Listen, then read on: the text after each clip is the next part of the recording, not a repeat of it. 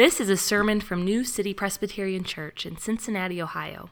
To learn more about New City or to hear more sermons in this series, visit newcitycincy.org. Well, good morning. We, uh, we start a new series this morning uh, called uh, The First Christmas Carols. The first few chapters of the Gospel of Luke read a little bit like a, uh, a musical. Everybody's breaking into song.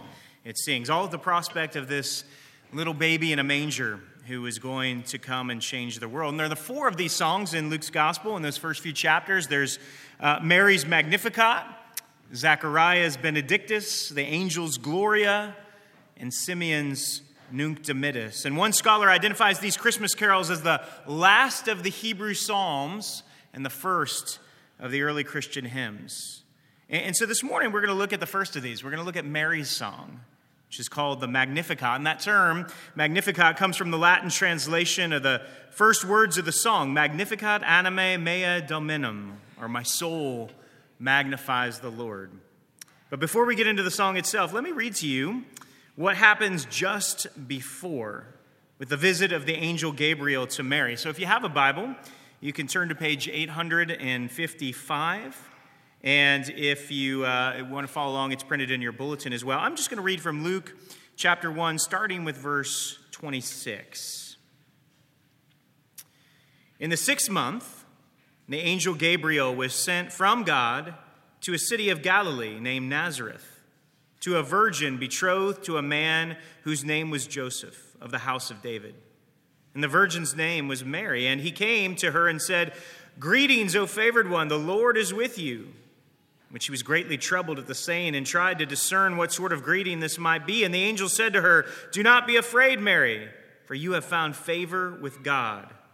And behold, you will conceive in your womb and bear a son, and you shall call his name Jesus. He will be great and will be called Son of the Most High.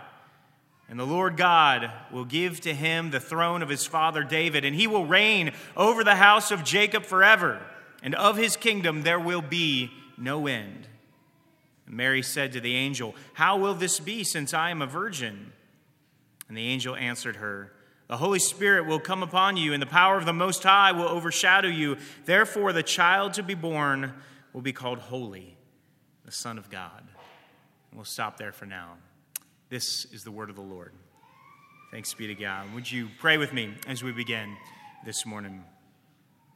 Oh Lord, we ask that you would help us to keep this Advent season well. Would you help us to prepare our hearts for the coming of Christ? Make us eager, even this morning, to hear your word, to receive your word, to be joyful in prayer, all as we uh, look forward to the celebration of the feast of Christmas. In Christ's name we pray. Amen. Well, the first thing we're going to look at this morning as we think about this passage is the, the message of the angel. Gabriel comes to Mary with an announcement. Verse 28 Mary, the Lord is with you. You are greatly favored by God. Verse 29 Now, Mary's not, not so sure about this, right?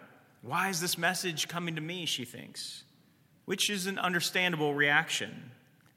I don't know how many of you are old enough to remember those. Uh, Ed McMahon sweepstakes. You guys, anybody remember this, right? Where they'd show up on the door with like a giant check.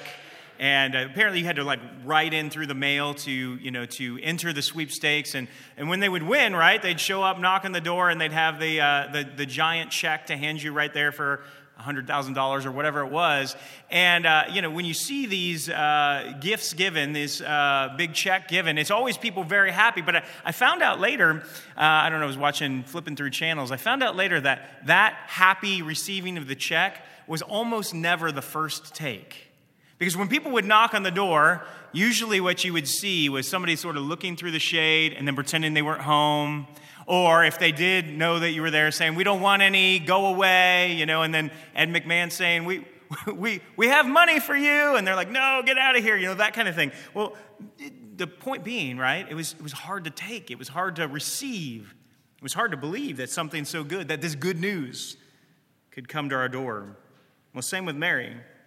She thinks, Why is the angel coming to me? Verse 30 Gabriel reassures her Do not be afraid, he says. And then in verse 31 and 32, he tells her, the angel tells her that she will conceive and bear a son. You should call him Jesus, which means the Lord saves. And that's what he's come in the world to do. He'll be great, the angel says. He'll be full of power and authority. He'll be the Son of God, the Son of the Most High. He'll be divine, and he'll reign forever. Of his kingdom, there will be no end. Now, this all sounds great. But right away, Mary points out a problem with this whole plan. Verse 34 How will this be? For I am a virgin.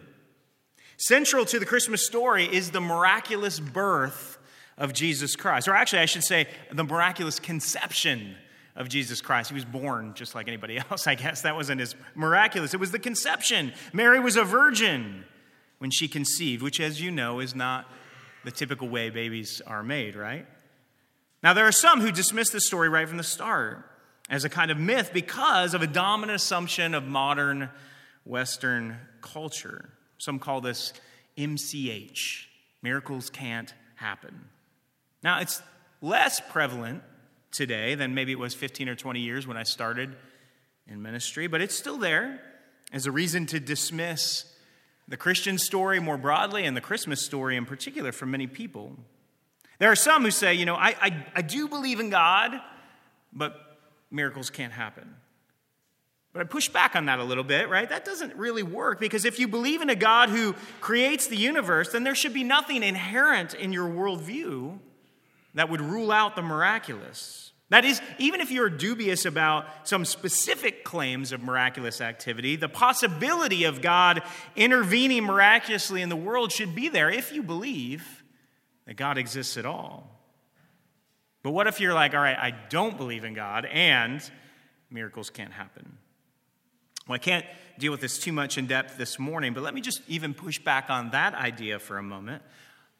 What makes you so sure that miracles can't happen? After all, you've heard of quantum mechanics, you've heard of chaos theory. We know that the atomic and subatomic levels, uh, the so called laws of nature, don't work, and therefore the universe is much more open than we have previously thought. And perhaps you say, well, that's only because we don't know how those laws work at those levels.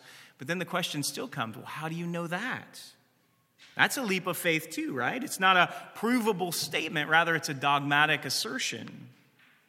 Now, none of this proves beyond the shadow of a doubt that any given miracle is true, but I'd love you to consider at least the possibility of the miraculous. And this morning, I want you to consider the possibility of one claim to the miraculous in particular the conception of Jesus Christ. Because Christmas really is caught up with this idea of the miraculous conception of Jesus because Christmas is about the incarnation. To incarnate means to embody or to take on flesh. And the Bible teaches that the great hope of the world and the great hope for each of us as individuals is that God has not left us alone, but rather He has come to us in the person of Jesus Christ. And Christmas tells us that God comes into the world in a remarkable way. He was born of a virgin. The virgin birth is not new to the New Testament. Rather, it was prophesied in the Old Testament. Genesis chapter 3 is 3, chapter 3, verse 15 is what theologians sometimes call the proto-evangelion, or the first gospel. Speaking to the serpent, God says, I will put enmity between you and the woman, between your offspring and her offspring. He shall bruise your head, and you shall bruise his heel. And then God goes on to promise that the Savior will come to rescue his people. And this is strange, though, because as you read Genesis, in, patriarchal societies and throughout the rest of the Bible in general, children are always told as being born from the line of their father. But here, in this first gospel, the Savior's father is not mentioned at all, implying the father would not be of this earth. Later, God raises up a prophet named Isaiah who speaks even more clearly about the birth of the Messiah to come. Therefore, the Lord himself will give you a sign. Behold, the virgin shall conceive and bear a son, and you shall call him Emmanuel. 700 years before Jesus' birth, Isaiah argues that people will not miss the coming of the Savior because his mother will be a virgin. And The gospel writer Matthew quotes this verse from Isaiah 7 and specifically designates it to Jesus. He will be born of a virgin. He shall be called Emmanuel, who is God with us. Now, whereas the Old Testament whispers this promise, the New Testament proclaims it loudly, and no more so than in Luke chapter 1, our chapter this morning. Verse 27, the Gabriel, the angel, is sent to a virgin, it says, and the virgin's name was Mary. Mary herself says, How will this be? Since I am a virgin. In Greek, literally, it reads, How will this be since I have not known a man? The angel has to explain to Mary that this conception will be a miracle in verse 35. The Holy Spirit will come upon you, the power of the Most High will overshadow you. And because it is so miraculous, Gabriel adds, For nothing will be impossible with God. Verse 37. The Gospel of Matthew also tells this same story, but not from Mary's perspective, but from Joseph's perspective. Matthew 1:18 Now the birth of Jesus Christ took place in this way. When his mother Mary had been betrothed to Joseph, before they came together, she was found to be with child from the Holy Spirit. An angel came to Joseph to persuade him not to divorce Mary. She had not been unfaithful, the angel declared, for that which is conceived in her is from the Holy Spirit. Matthew reiterates the miraculous conception by adding Joseph knew her not until she had given birth to a son, and he called his name Jesus. So the New Testament very clearly teaches that Mary was a virgin, and that Jesus was conceived solely through the miraculous power of the Holy Spirit. So the Old Testament prophesies this. The New Testament clearly teaches it. But we should also note that uh, early Christians almost universally believe this. One historian writes apart from the Ebionites and a few Gnostic sects, no body of Christians in early times is known to have existed who did not accept as part of their faith the birth of Jesus from the Virgin Mary. This is why, then, the Apostles' Creed and the Nicene Creed both include a statement about Jesus being conceived by the Holy Spirit and born of the Virgin Mary. But really, still, this leaves us with the question does any of this matter? I mean, we have to move on here, but the question is, is does this belief, does this doctrine have any real importance for Christians? Uh, Rob Bell wrote a book uh, a few years ago, really popular book uh, called Velvet Elvis. Sold like a billion copies. All right, that's a little extreme, but it sold a lot of copies. But one of the things that he says in the book is that this belief in the virgin birth, it's not really a big deal. And, and ultimately, if you can't stomach it, not a big thing, right? It's not crucial to Christianity. He says you can love and follow Jesus whether or not he was born of a virgin, and so therefore, right, this should be considered kind of an optional idea. He's wrong, though. Because if you pull this idea out, the whole story starts to change pretty dramatically. If you pull this idea of the miraculous conception of Jesus out, that makes Mary into a liar, right? She's inventing a story to cover up for her promiscuity. Jesus didn't correct her, allowing people to go on believing this miraculous story of his birth, which makes him, at the very least, deceptive, if not an outright liar himself. It means the Old Testament texts were wrong or at least they didn't have much to do with Jesus in particular. And it makes the gospel writers wrong in how they apply those Old Testament stories to Jesus, which should make you then wonder what else the New Testament writers got wrong. You see, the details of Christmas are not just an add on, but they are central, crucial to the whole gospel story. And what Gabriel announces here is important in understanding this whole thing. All right, so First, the angel's message, but really what I want to hone in on this morning is Mary's response to this and what it has to teach us. Because Mary is a great example for us as we attempt to love and to serve God and to devote our lives to Him. Mary is a picture of how God works with us. She was a recipient of God's grace. Look at verse 28. Greetings, the angel says, O favored one, the Lord is with you. Verse 30. Do not be afraid, Mary, for you have found favor with God. And the word favor there in Greek is the same word for grace. The Latin translation uh, renders it full of grace. Mary has been given grace by God. Gabriel comes to tell her that God has chosen her for something very special. But God could have chosen somebody else. There were other teenage virgins in Palestine, which would make a great band name, by the way. I called it on that one. Uh, but God chose Mary by his own initiative. She didn't do something to warrant God's blessing, he simply chose her out of his goodness. And again, this is a picture of how God works with us. If you are a Christian, you have been a recipient of God's grace. Like Mary, you did not deserve it, but he's given his grace to you. And while Mary is not a dispenser of grace, that's the Lord's job, she's an amazing example of how we should receive it. Verse 38, she says, Behold, I am the servant of the Lord. Let it be to me according to your word.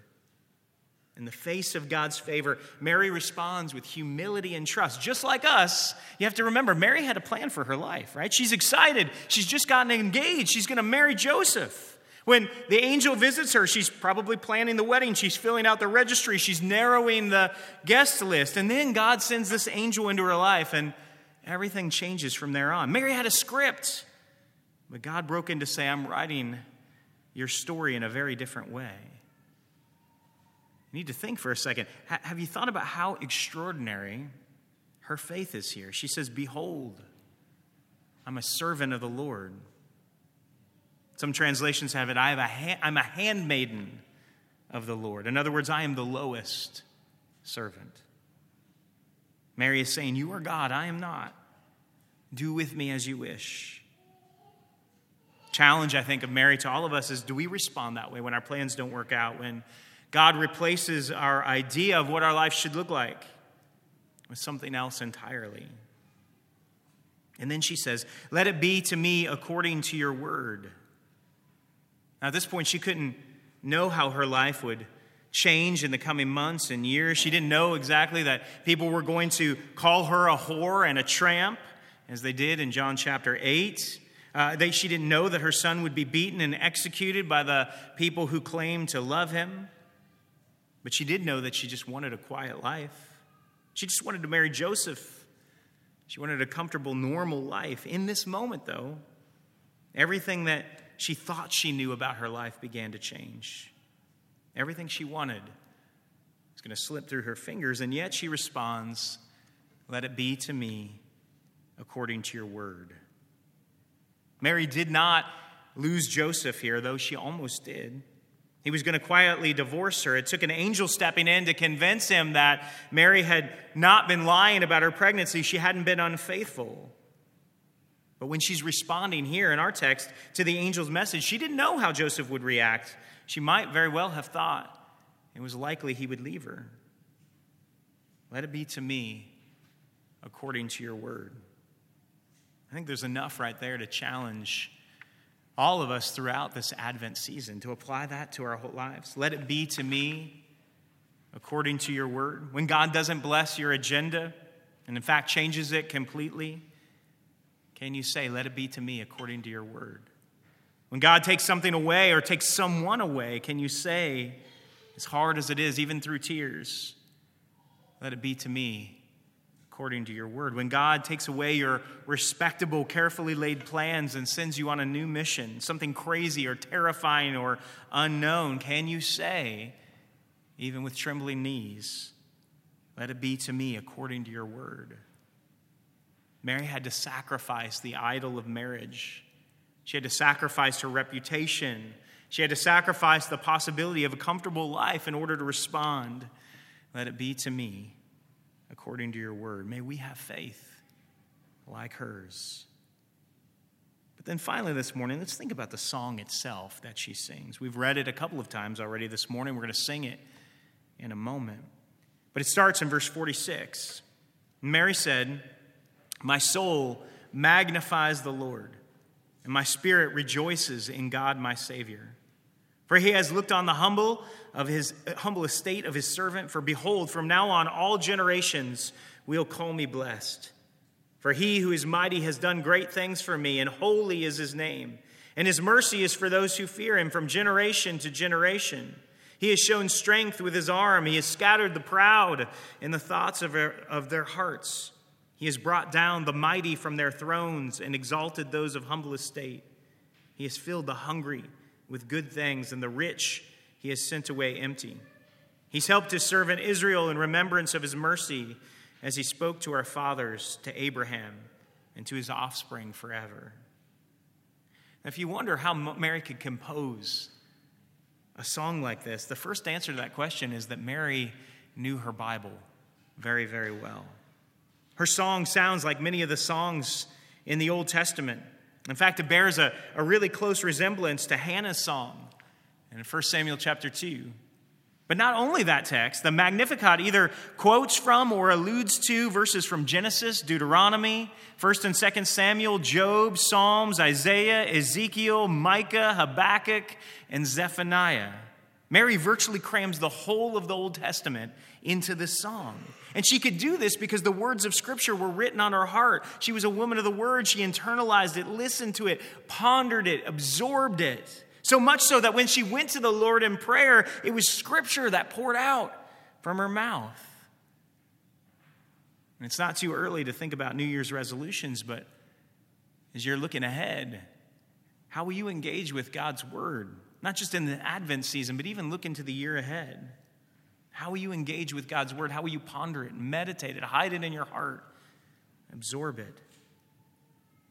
She can write this song because she was absorbed in the scriptures. But secondly, take note of, of when Mary sings this song. We didn't read it, but after the angel comes to Mary, she kind of takes off to go visit her relative Elizabeth. Gabriel said that Elizabeth also was pregnant miraculously uh, not as a teenage virgin, but as a older woman past childbearing years.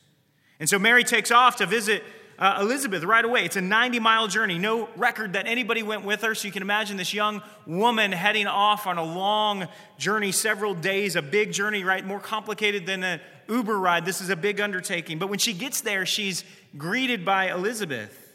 And the baby in Elizabeth's womb leaps with joy. That's, of course, John the Baptist.